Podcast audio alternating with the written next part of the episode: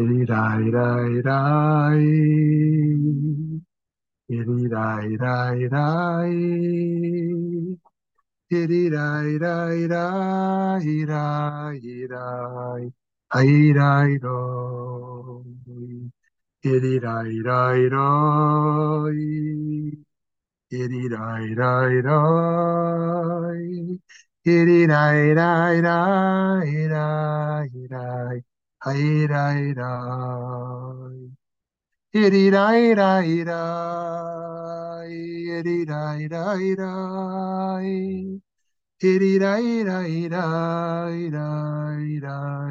Yada-da-do.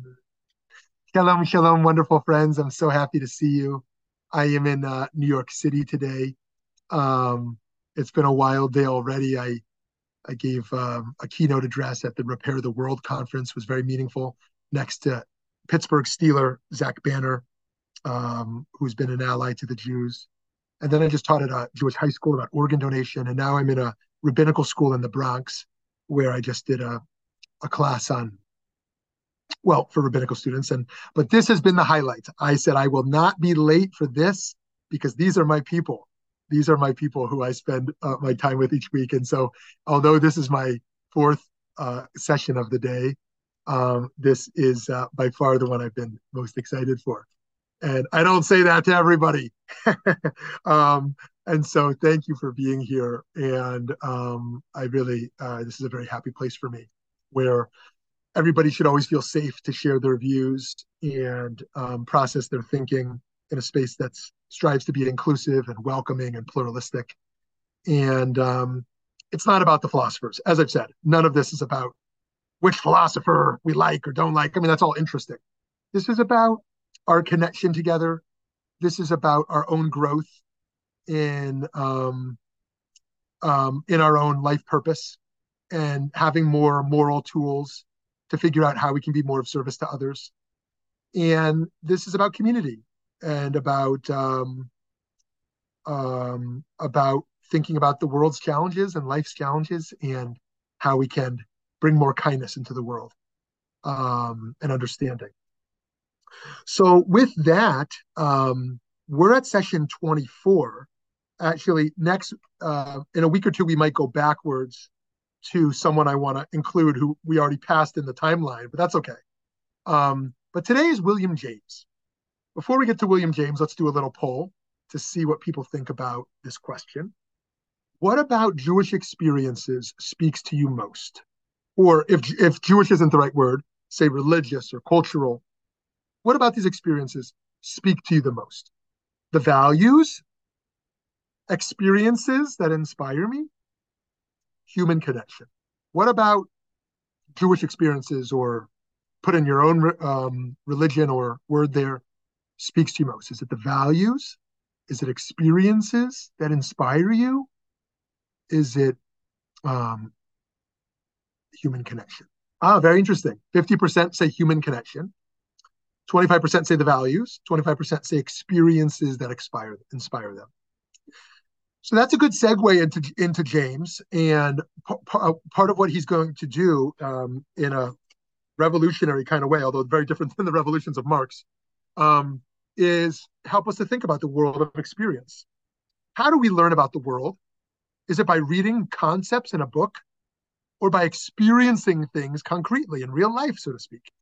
How wise is it really to be agnostic or undecided in life? This week we return back to America. It was like Back to the Future. Return back to America with the New York-born godson of Ralph Waldo Emerson, William James, one of the founders of the philosophy of pragmatism. Pragmatism is a philosophical tradition that very broadly understands knowing the world as inseparable from agency within it knowing the world is inseparable from our agency within the world itself. For James, we gain knowledge not by observing, but by doing. He cares not about abstract theories as much as which ideas are useful in understanding the world. The Greeks would be like rolling in their graves, right, to think of truth like that. And one assesses whether an idea is true based on how useful it is for them. So take God. Is God true? Is it true there's a God? Well, James would say, who knows? Right? But the question is, does the idea of God serve me? Right? Is it a useful idea in me being a good person in the world or not? And that will tell me whether it's true or not.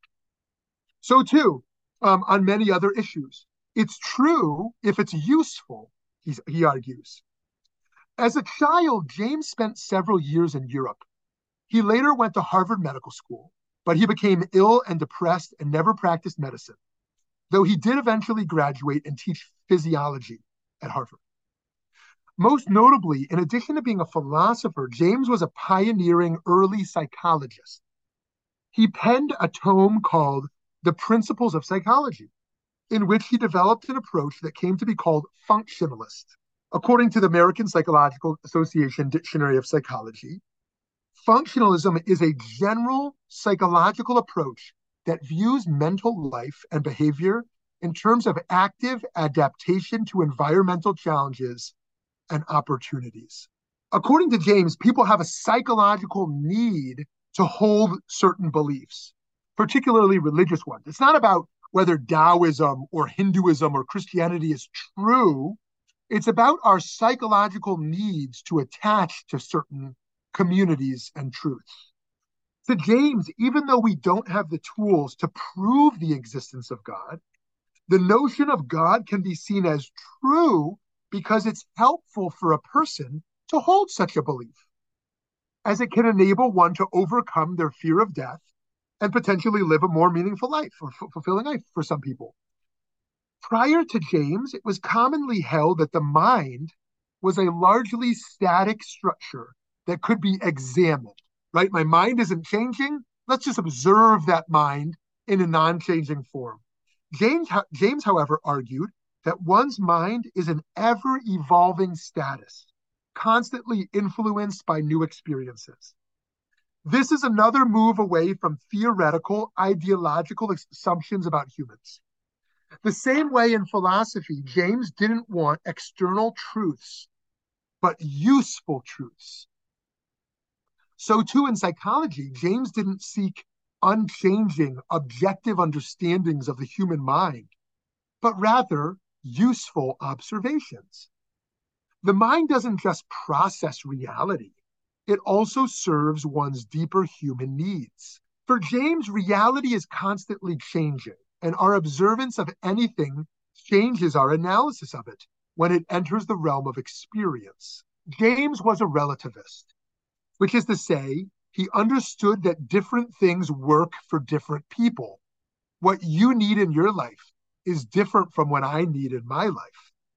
In this sense, he was influenced by Darwin, believing that the strongest ideas, just like the strongest organisms, are the ones to survive right? Humans evolve and the strongest will prevail. So too in the realm of ideas.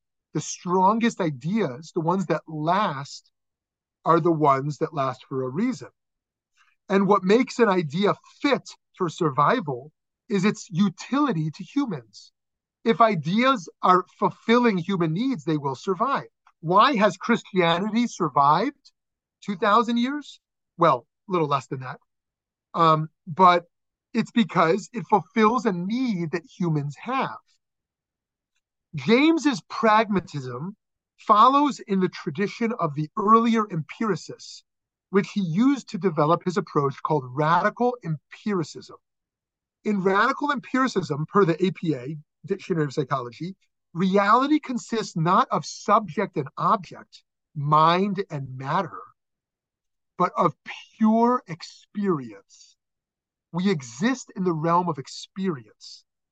And so, regarding religion, James held that much more important than the objectivity of a religion's truth claims is a person's experience with religion, right? Just to flesh that out. The question is not, did Jesus Christ die for my, our sins? The question is not, did Moses split the sea and receive a Ten Commandments? The question is not, is there a God and did God tell us something?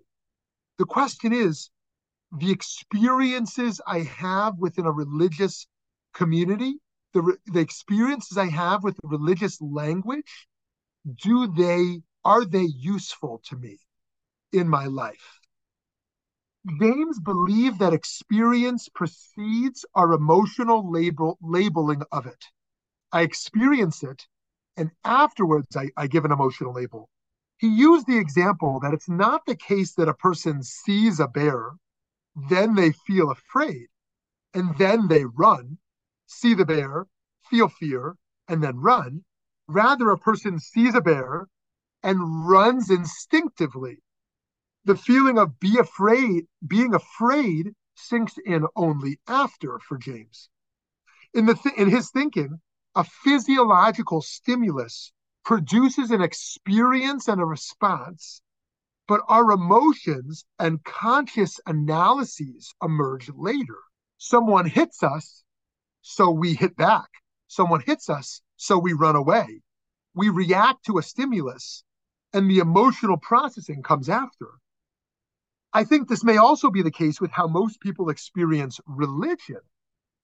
We observe and feel something deeply before we have a chance to emotionally and thoughtfully react to it. James's 1897 essay, The Will to Believe, is anomalous in that it's a philosophical essay that is also rooted in personal experience about how he overcame a deep sadness and depression through religious experience.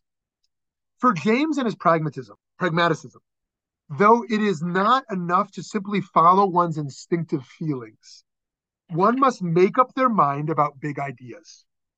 For an idea to be useful, a person cannot sit on the fence about it.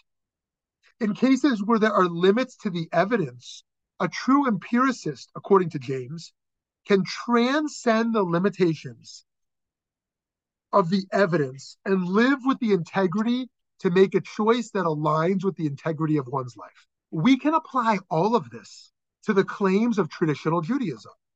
Do we know through objective study that the Torah is true or that there is a God? No, of course not. But we do know that Judaism and mitzvot have been a meaningful structure that have served the Jewish people for thousands of years. And an additional benefit in Judaism is that one can follow mitzvot and traditions of their people without being sure about the truth claims at all. And perhaps even a religious experience will follow. I may not know if there's a God. I may not know if these mitzvot emerged from truth. But I can have a religious experience, a deep spiritual experience through mitzvot. Similarly, do we have free will as human beings? We know we can't in our lifetimes come to an objective answer about that. But staying undecided for James is counterproductive. In the philosophy of James, by committing to believing something, you make it more true. Consequently, if I commit to free will being true, I will act with more freedom and live a better life. So he says, don't just be in a state of paralysis, intellectual paralysis. Are humans free? Are humans not free? I don't know. Who knows? He says, no, Come to a conclusion. And if you conclude, for example, that we are free, you will gain more freedom. Come to a conclusion about God. Of course, we don't know. But by coming to a conclusion, you can lean in. You can lean in and, and have an idea that can be useful that if we're just in a state of disbelief or, or lack of belief in anything, we don't have those vehicles necessarily for transformation that come with the will to believe. This adds a more practical meaning to how Yiddish writer Isaac Bashevis Singer humor, humorlessly, humorlessly put it. We have to believe in free will. We've got no choice. Virtually all James's ideas have relevance to how one might live a religious or cultural life. But how can we use them to illuminate specific teachings from the Torah? Personally, I'm struck by James's notion that experience precedes comprehension and how it relates to the Israelites receiving the Torah at Mount Sinai. Here's what it says in Sefer Shemot, the book of Exodus. V'yikach Sefer Habrit v'yikra be'ozne ha'am V'yomru kol asher diber Adonai na'aseh v'nishma. Then Moshe took the record of the covenant and read it aloud to the people, and they said, All that the Lord has sp- spoken, we will faithfully do. Na'aseh v'nishma. We will do it, and then we will understand it. We will experience, and then we will comprehend. However, if one takes fewer liberties in trans- translating the Hebrew, Na'aseh v'nishma, means more literally, we shall do and we shall hear. And as Jews, we pay careful attention to the word to the word order. First we do, then we hear. We learn from this that we often don't understand the significance of the mitzvot we do until after we've done them. You don't understand what it's like to be a parent until you parent. You don't know what it's like to be a doctor until you serve as a doctor, even if you've gone through medical school. In accordance with James's advice, one must decide on how to live and live that way before coming to any grasp of the truth that might be found in a particular way of life. It's taught that when we received Torah at Mount Sinai, God held the mountain over our heads, in effect, forcing us to accept Torah. The tradition teaches that it was not until the end of the Purim story that the Jews accepted the Torah through their own understanding. It says, Kimu v'kiblu, we read in Megillat Esther, the book of Esther, which I'm reading with my daughter now and enjoying that very much with her because it's a great feminist uh, critique. In view, then all of the instructions in the said letter and of what they had experienced in, the, in that matter and what had befallen them, the Jews undertook and irrevocably obligated themselves and their descendants and all who might join them to observe these two days in the manner prescribed and at the proper time each year. The Renaissance era Italian commentator Rabbi Avadia ben Yaakov Sforno, known as the Sforno, argue, argued that the laws of kashrut were given because of the sin of the golden calf. What? Keep kosher because of the golden calf? These stipulations weren't part of the original plan, but were revealed later to reconcile the divine human relationship after another colossal human failure. He concluded that this was a concession to meet them where they were. The people needed not just the abstract teachings of Torah, but tangible religious experiences that would help them internalize God's teaching in their lives. Right? So God said, Hey, I'm, I don't have flesh, serve me. And that didn't work. The people wanted an object to serve. So they built a golden calf. So God said, ah, the people want experiences, not just abstract truth. So let's give them more experiences. Even today, though, through things like lighting Hanukkah candles, hosting a Passover Seder, fasting on Yom Kippur, whatever it is, we're implicitly recognizing that education in the classroom is not enough. We need practices to make this life real. We do, and then we understand. So, too, the Hasidic tradition teaches that while Torah learning has its place, we must also put a premium on experience through our own senses.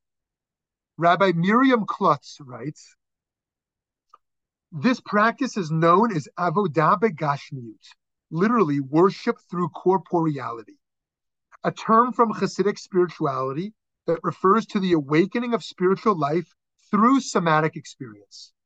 Avodah traditionally referred to religious actions like prayer or the performance of mitzvot, but the Hasidic masters expanded it to include actions such as eating, dancing, or sex.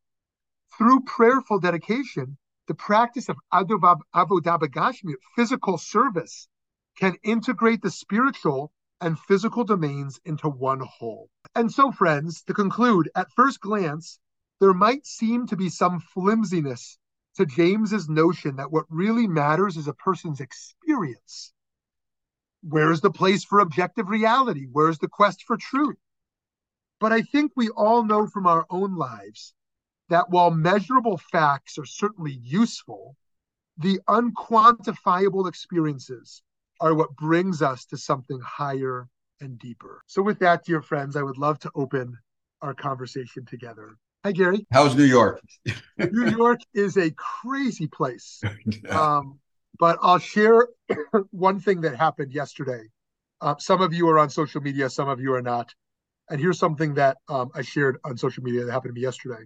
I chose to use Lyft instead of Uber because of many claims of anti Semitism in Uber recently. Um, Jews have felt unsafe in Ubers in many cases.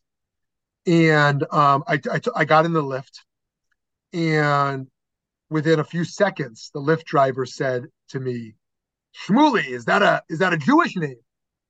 And I was a little afraid. And I said, um, Yes, yes, it is a Jewish name. And I saw his name and I looked at his face and I said, Your name, it's hard to pronounce, uh, uh, uh, um, is that a Muslim name? And he said, Yes, it is. And then there was a pause. And he said, I live in Brooklyn and some of my best friends are Israelis. And I, and I go to their house for Shabbat and I love it.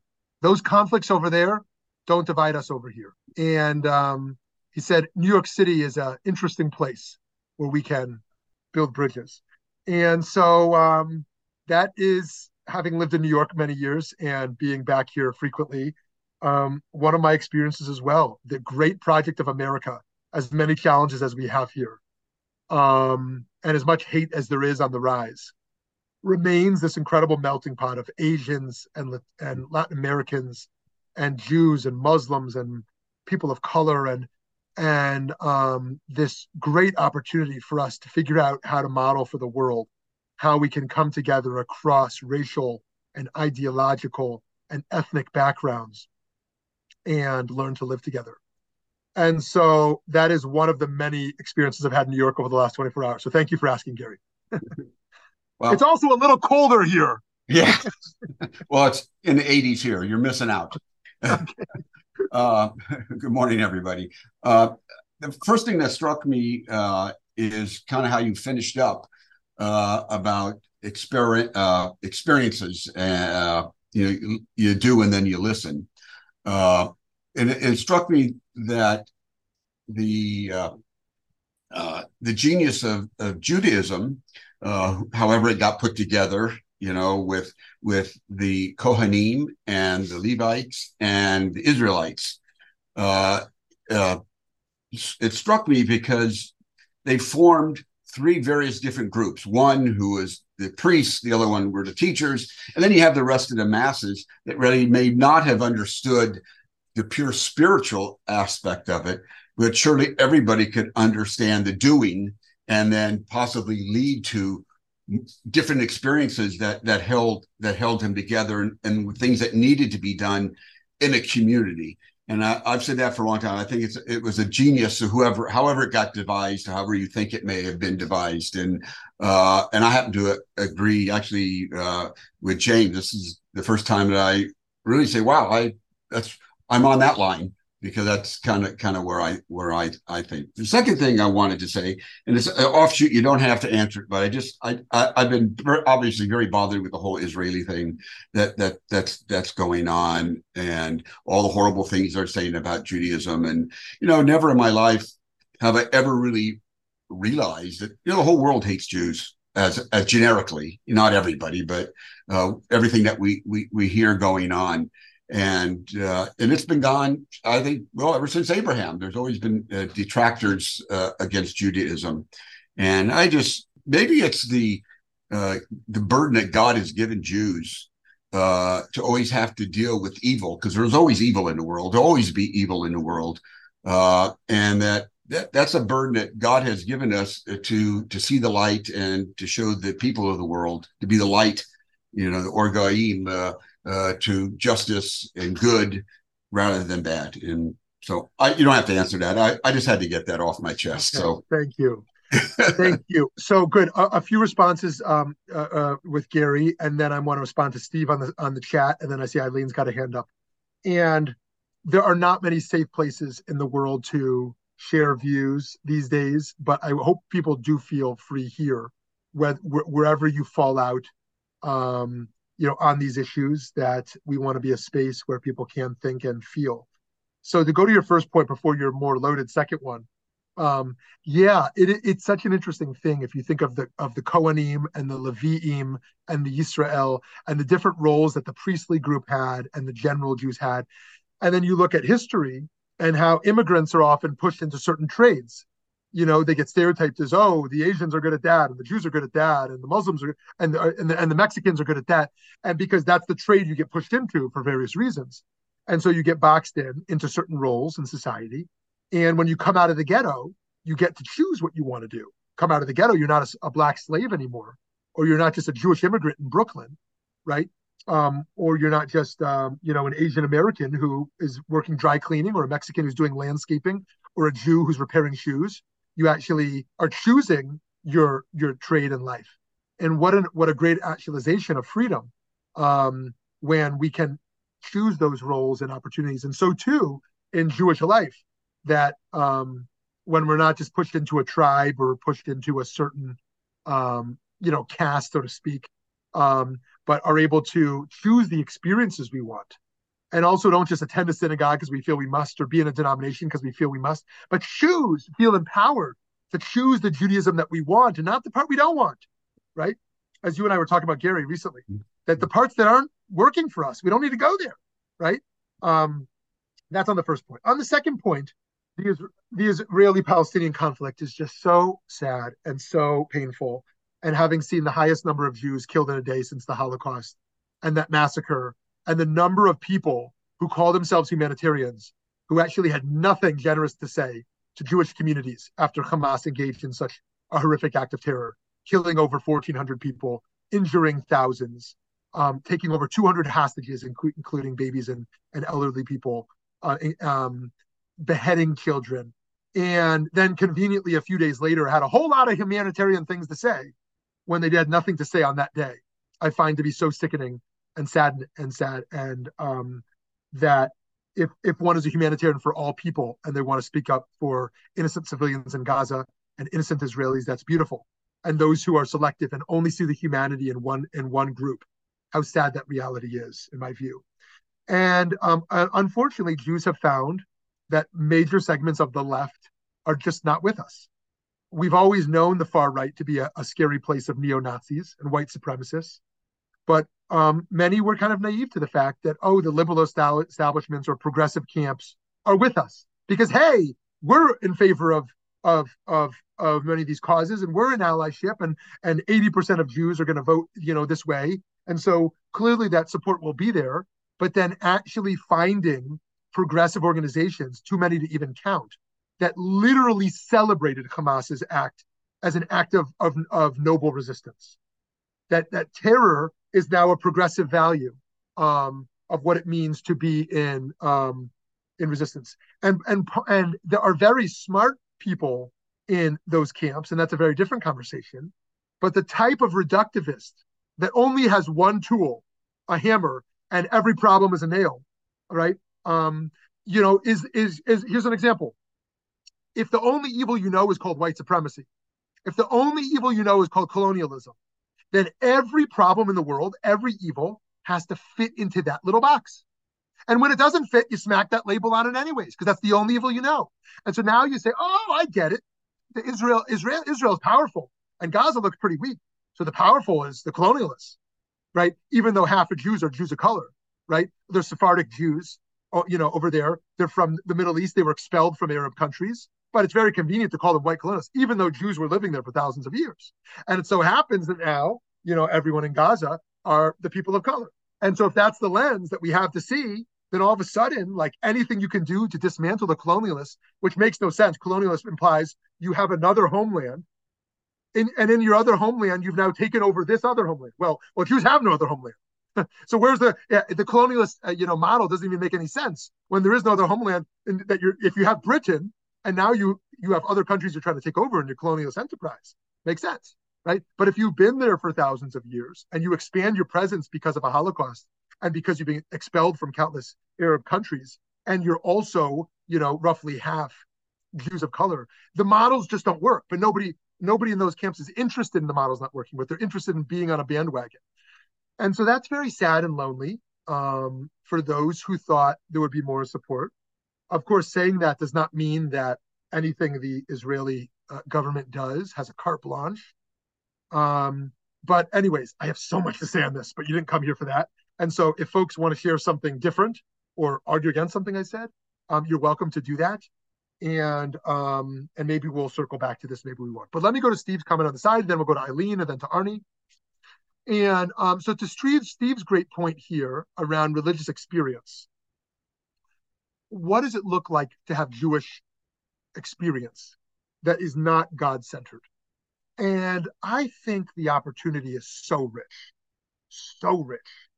I think that the the mitzvot, the musar, the Jewish learning, that the whole all the vehicles for one who does not put God at the center are available for rich spiritual experience, for human connection, for moral connection, for spiritual actualization. Whether one is an atheist or an agnostic um, or something in between or beyond um, or just confused, um, that the opportunity in Judaism to provide rich spiritual experiences are there. Of course, if one is God centered, those mitzvot can also be actualized in that approach. Or it can be a little bit of this and a little bit of that. But I'm so glad you asked that because um, um, the spectrum of belief in Jewish theology is so rich and so diverse. And I hope that that's part of what Valley Beit Midrash is, tr- is trying to give a platform to that whether you're Hasidic or Orthodox or Reform or conservative, atheist or a believer, Jew or Gentile, that engaging in this learning together, the celebration of life, that are rolling up our sleeves in social action, our desire to grow our character, become better human beings, and be of more service to each other, that whatever those theological beliefs should not divide us, um, but should be um, um, add add more richness to the diversity of our community. So thank you so much for that, Steve. And over to you, Eileen. I had a couple of questions. Mm-hmm. Is this Henry James the same Henry James who wrote novels at the turn of the century? Um, so this is William James. Oh, that's um, his brother then. Okay. Yeah. So um, I um, you can educate me on that because I don't know who I actually don't know that Henry James. I've heard the name, but I, I couldn't say anything he, else. He wrote novels um, about the American experience, okay. and okay. he worked with the New York Society in showing that even though, quote unquote, they had everything, they were the golden bowl. They were pretty on the outside, empty on the inside. Okay. Okay, very interesting. So it sounds like it's my own intellectual impoverishment that I haven't read him. Uh, but I have to also confess that I was not interested in any books until I got the until I got halfway through college. I spent the first 20 years of my life um, just trying to you know get by on tests without having to, having to read as little as possible. And then all of a sudden all i wanted to do was read books. And i feel very you know sad, sad about those lost years. So it's very possible i read henry james and had no idea what i was reading but, um, but thank the, you. the second thing yeah. is there was a publication which i think just came out today of a study in which one of our science psychological researcher says there is no such thing as free will. So is there, is there, is there a question or is it just a comment? Um, that's basically a comment after what was said right. to have at the same time this book based upon research which says we do not have free will. Now, I haven't had time to even look at the book because it's brand new, but I did hear a discussion about it. So sounds interesting. Good. I suspect free will is going to come up again in our in this series together. Yeah. Um, and the range of complex views, especially as neuroscience becomes a partner in thinking about these questions um, in recent decades. Yep. And um, and the complexities of behavioral psychology and understanding why are humans doing what they're doing and how predictable is that behavior.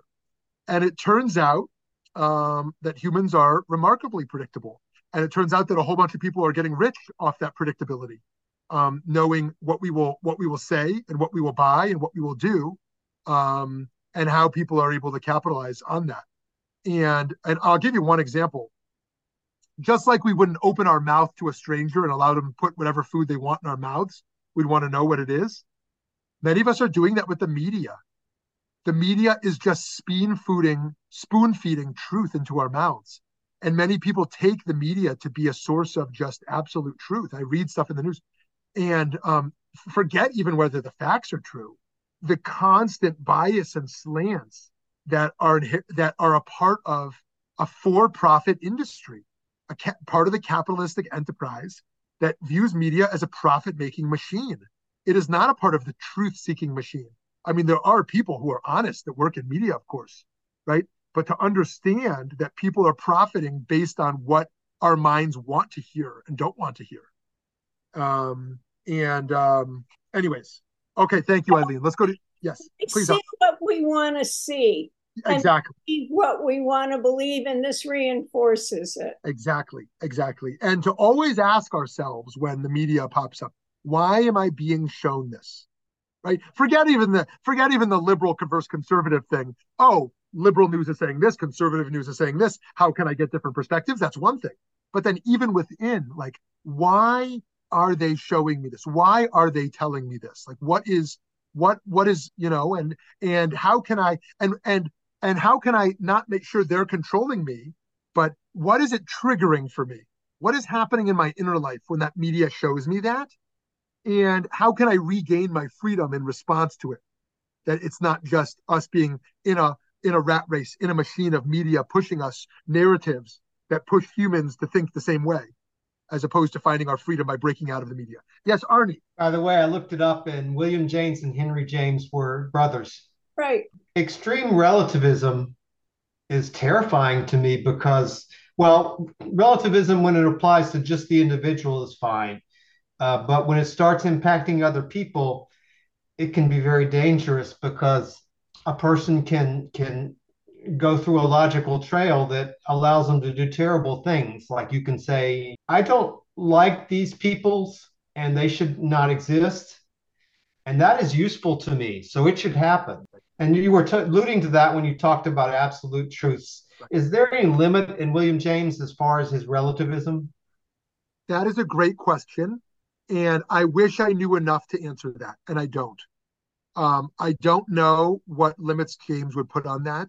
It's just, um, and but but I think your concern is a very important one because all of us here are on some level relativists and on some level reject um, the extremes of relativism. I'm sure, uh, and I'm sure we navigate that tension differently. To state where we're all relativists, we all understand that people are fundamentally different. And because of those differences, our moral claims will be different um, based on how we're situated. And um, I'll give an example where that might make us uncomfortable and where that might make us um, more comfortable. But I'm going to make some assumptions. Um, for example, I imagine most of us are opposed to female genital cutting or female genital mutilation, as some people call it, depending on who's who's speaking.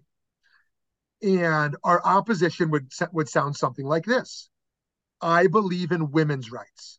I believe in girls' rights. I think that women have the right to sexual pleasure. I reject a tribal religious understanding that says it's immodest for women to have sexual pleasure and to cut the clitoris of girls um, that's what a human rights person might say, right? That um, in the name of modesty, we think hurting girls, not to mention the high numbers of girls that die from such a practice, we think that's a human rights violation. That's what a human rights activist or advocate might say. What a hard relativist would say is, who do you think you are, you Westerner coming to my tribal land and telling us that what we're doing is wrong? Who do you think you are? My tribe has been doing this for millennia.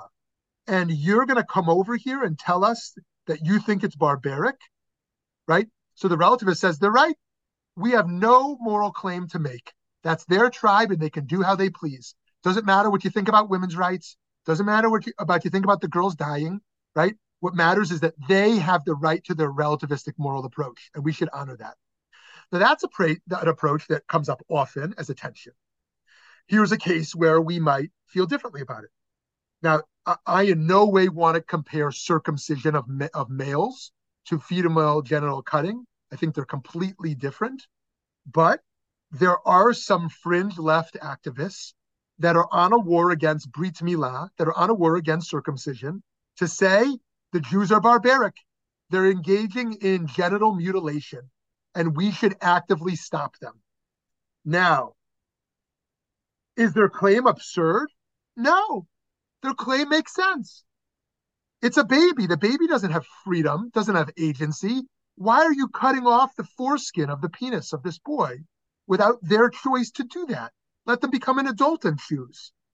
That doesn't sound like an absurd moral argument, right? Um, but as Jews, we might say, well, forgetting the morally robust arguments, we might say, look, leave us alone. We're a religious minority. We've been doing this for thousands of years. How hurt is that baby boy? Let us do what we want, right? And so there we might take a little bit of a relativistic claim of saying, as a minority group, you don't understand us, leave us alone. And then we get to Arnie's point over there around useful truths that are actually terrifying truths. People who have oppressed other people um, and can conveniently argue that that serves them. Well, American society can't operate if we don't have slaves. American society would collapse without slavery. You're going to collapse our economy? Do you know how morally bad that would be for the world? America is becoming a growing light in the world. And if our economy collapses, right, that's going to be bad for the world and people are going to die. Slavery, ah, that doesn't look so good, right? But we need it to achieve this higher ends, right? It's a useful truth that black people are just going to serve white people because it's going to serve the world for us to build this empire, right? Um, Nazis' arguments of useful truths, once again in a Darwinian fashion, that it's good for the world to rid the world of Jews, right?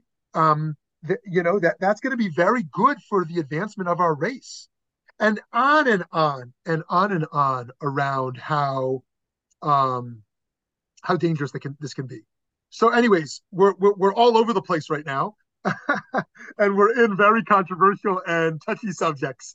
But Arnie, I'm so glad you said that. Okay, let's go to Aglaia, and then we'll open it up for others. Okay, so I'm going to preface this by: Are you sure you want me to say what I really want to say right now? uh, Aglaia, that is one of your three most common openers. Um, and yes, we we always are here and ready to hear you. Okay, so my usual answer to people saying, well, the baby doesn't have a choice in whether or not they're circumcised and everything. Um, my answer to that is, did I choose the color of my skin? Okay. So first of all, that's you know kind of like yeah, it, it's not exactly a trigger, but I have a kind of snarky response to that. You know, for things, but also the other thing though is that this um, whole um, discussion today, I'm not that familiar with um, William James though. Like, um, but this discussion reminds me of like a class that I took when I was, you know, first in my PhD program and everything. And well, to tell you the truth though, um, what I said in class is not something that I can actually say be feel fortunate that you have not heard me use certain words before. You're the you know, longest stretch when people have not heard me use profanity before. But the thing was is that um, we were talking and about well, do humans have free will? Do humans not have free will and everything? So I said, well, if we have absolutely no free will, why not say and go home? Just give up. Okay. So anyway, though, I'm not exactly sure that this went over so well with a lot of people, you know, and I didn't say but you know anyway the the point is is that um sometimes i wonder though now my own ideas on free will are kind of mercurial. Like say for instance did i actually choose a lot of the things that happened to me? Well one should my parents have given like basically conceived me at all knowing that i was going to grow up you know having a certain skin color? You know i mean i'm just saying. But at the same time though like so no there are a lot of things that i didn't have any control over but at the same time, though, like, was it, I mean, did I, you know, like have these, you know, like things presented to me? You know, when it comes to, yes, people are predictable. Um, however, though, um, it is up to us to learn enough. So perhaps maybe our free will is also in the idea that, yeah, you can learn and, you know, or you can consider a different idea that's one that's not in your comfort zone. All of those things. Um, you know, I don't know. It's just one of those issues that it's kind of like, okay, um, here's the thing. Every time some, you know, like crackpot, you know, like comes out and says, you know, like, oh, well, you know, like circumcising, you know, young Jewish boys is like, you know, basically like forcing Jewish identity on them and everything. Like, well, guess what? How many people have choices in anything? That said, um, you know it's not like okay so why even be born at all? Why why live at all? Or to get extreme existentialists on everyone. Why not just okay do i can i say this? The extreme existentialist point? Why not just wake up and kill yourself this morning? I mean after all though like i mean this is the extreme existentialist. Your important decision for the day is to not commit suicide so, I mean, you could conceivably say, hey, you know what? Since I don't have any choices over anything, why not just go ahead and just kill myself? I mean, you know, I'm, okay, sorry. you put me on an interesting day. So I'm going to shut up now. Okay, Aglaia, thank you. Yeah, I appreciate your point here because I, I mean, for me, one of the things that pulls me into Jewish values the most is exactly what you said that we are free, we are responsible and we can learn and we can do teshuva we can grow that we can we can advance our character we can expand our empathy we can make real really robust moral choices each day out of our comfort zone right? And i don't want to be and even though there's so much of our lives that are determined we were born um in a certain situation into a certain reality and a lot of that the way we were born and, and when we were born and where we just can't change that. But we can change our relationship to it. And we can change by continuing to learn and evolve as people. And i don't want to be in and so that determined those determined parts are very real. But i think at the center of what our moral and spiritual enterprise ought to be is a commitment to our own freedom. Um, and the, and the learning and growth that comes with that. So thank, thank you so much. I appreciate what you said a lot. I'm going to kind of change the perspective, I think, but uh, looking at it from James's life period of living, um, he was dealing at a time as a, I think, a New Yorker, um, a Christian, and during the Civil War, which of course had slavery as one of the issues, along with freedom and you know things like that. And I understand that two of his siblings were a part of the Civil War, but William James was not. Hmm. From your perspective, if you were to put yourself into his shoes, what's the rationale of doing versus observing, I guess, slavery, freedom, the Civil War, the killing. And by the way, the, the Civil War was Christians against Christians. So there's no necessarily religious aspect uh, of that. Yeah, that's a great um, that's a great insight, Ed, um, on what it means to be living in that time period, and um, and one that um, you know, it's funny. I mean, people just people often you often hear people say in America today, we've never been so polarized. We're so polarized in America today. Like, oh, really? Never been so polarized? There's a thing called the Civil War. We were pretty darn polarized in the Civil War. you know I mean, it's like hilarious to think about, you know.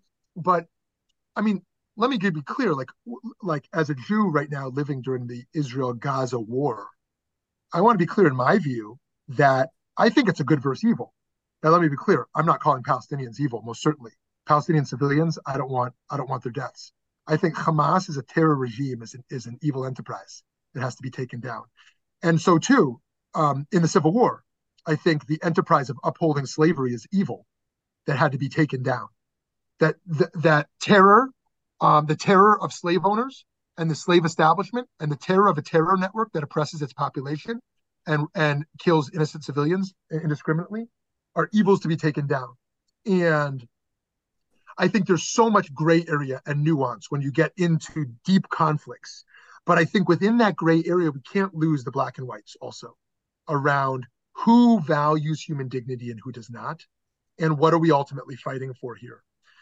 And for James in that time period, yeah, I mean that's that's an you know one of the incredible things. Dara Horn, Dara, we had Dara Horn at VBM not long ago. She wrote a book called People Love Dead Jews, and I did an interview with her, which you can watch, that talks about Jews living in the South and Jews living in the North during the Civil War, something she studied. And she said, even though what was going on, Jews in the South who were by and large slave owners, and Jew in the, Jews in the North who were by and large abolitionists or uh, opposed to slavery, went and spent Pesach together. They went to each other's Passover tables. There was something about being Jewish that transcended the ideas of being a Northerner and Southerner in a way that as a Christian might not have happened if I'm a Christian Southerner versus a Northern Southerner, you know, we go to very different churches and we're enemies to some degree. Of course, there's exceptions to that, but by and large, thank you for sharing that, Alex. Um, that's awesome. And um, and so James's relationship to his family at the time and his communities is a fascinating thing. He's not the same as Thoreau and how Thoreau came out on this. Um, but how does how do you approach that relativism within a time period like that that goes back to arnie's point earlier? Like how do you embrace the usefulness during a time like that? And um, that leaves me with a lot of question marks. So ed yeah thanks for raising that. And what i could say is to be continued. I mean what a great what a great study. I mean i mean civil war history is is already so fascinating. Who said what and why? And unfortunately you can find some rabbinic sermons that use Torah to justify slavery. It's just hideous to think that could be done. And those who use Torah as a call for abolition, as the Torah does, you know, in the Jubilee year and the like. So, anyways, okay, Gary, over to you. I, I just would like to comment on on on on your comment with with evil, good and evil. Uh, I just had a discussion with my son the other day, uh, mentioning much like you did. One of the issues today is social media and uh, uh, journalism and blah blah blah blah and depending on what station you listen to or what have you uh, but here in in just use the civil war we didn't have social media we didn't have radio i mean we didn't have tv but yet people found a way to justify their evilness uh, without being bombarded with with social media there were still forms of communication that people decided to read or not to read. And if we go back in history, if you just look at the Crusades, it's the same thing. They, you know, they didn't have anything, you know, uh, but yet they found a way to justify their evil uh, rather rather than their good. Right. And that was my comment. Yeah, you know, and one of the one of the pressing questions that emerges with human freedom and human responsibility right now. Again, we only have two minutes, but you know, looking at this war right now, I would say among um, Jewish commentators, there's largely two views, um, although there's so many. One view is the traumas and fear that emerge in self defense. You have a bit of a license to not make your number one priority um, the welfare of the of the other side. That is to say, that if you fear that the, the terrorist network of Hamas as they make clear, their goal is to eradicate the entire Jewish people from the earth. It's not just, oh, we want Palestinian rights. We want a little more land. No, no. We want Israel destroyed and all Jews dead. And so one view is you can kill innocent civilians if you need to in order to stop that threat from killing all of your people.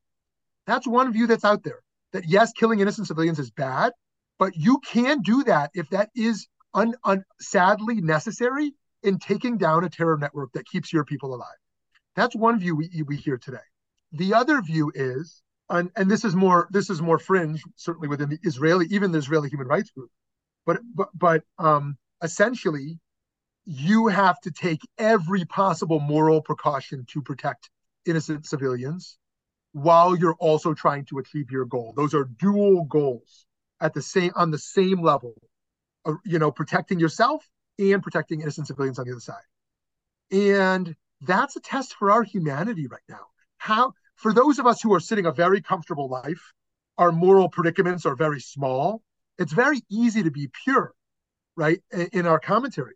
But when you're in the throes of trauma, when you're in the throes of rockets being shot at you, when you're in the throes of the whole country being called up from the reserves and being potentially wiped out, the question is, is my number one goal to be as moral as possible or to or to survive? And it's very sad to have to make that choice. do I want a survivor view? If someone's attacking you in the street and you don't know if they're going to kill you or not, do you just give them a soft hit to defend yourself, hoping they're not going to hit you harder, or do you hit hard hard enough you're going to escape?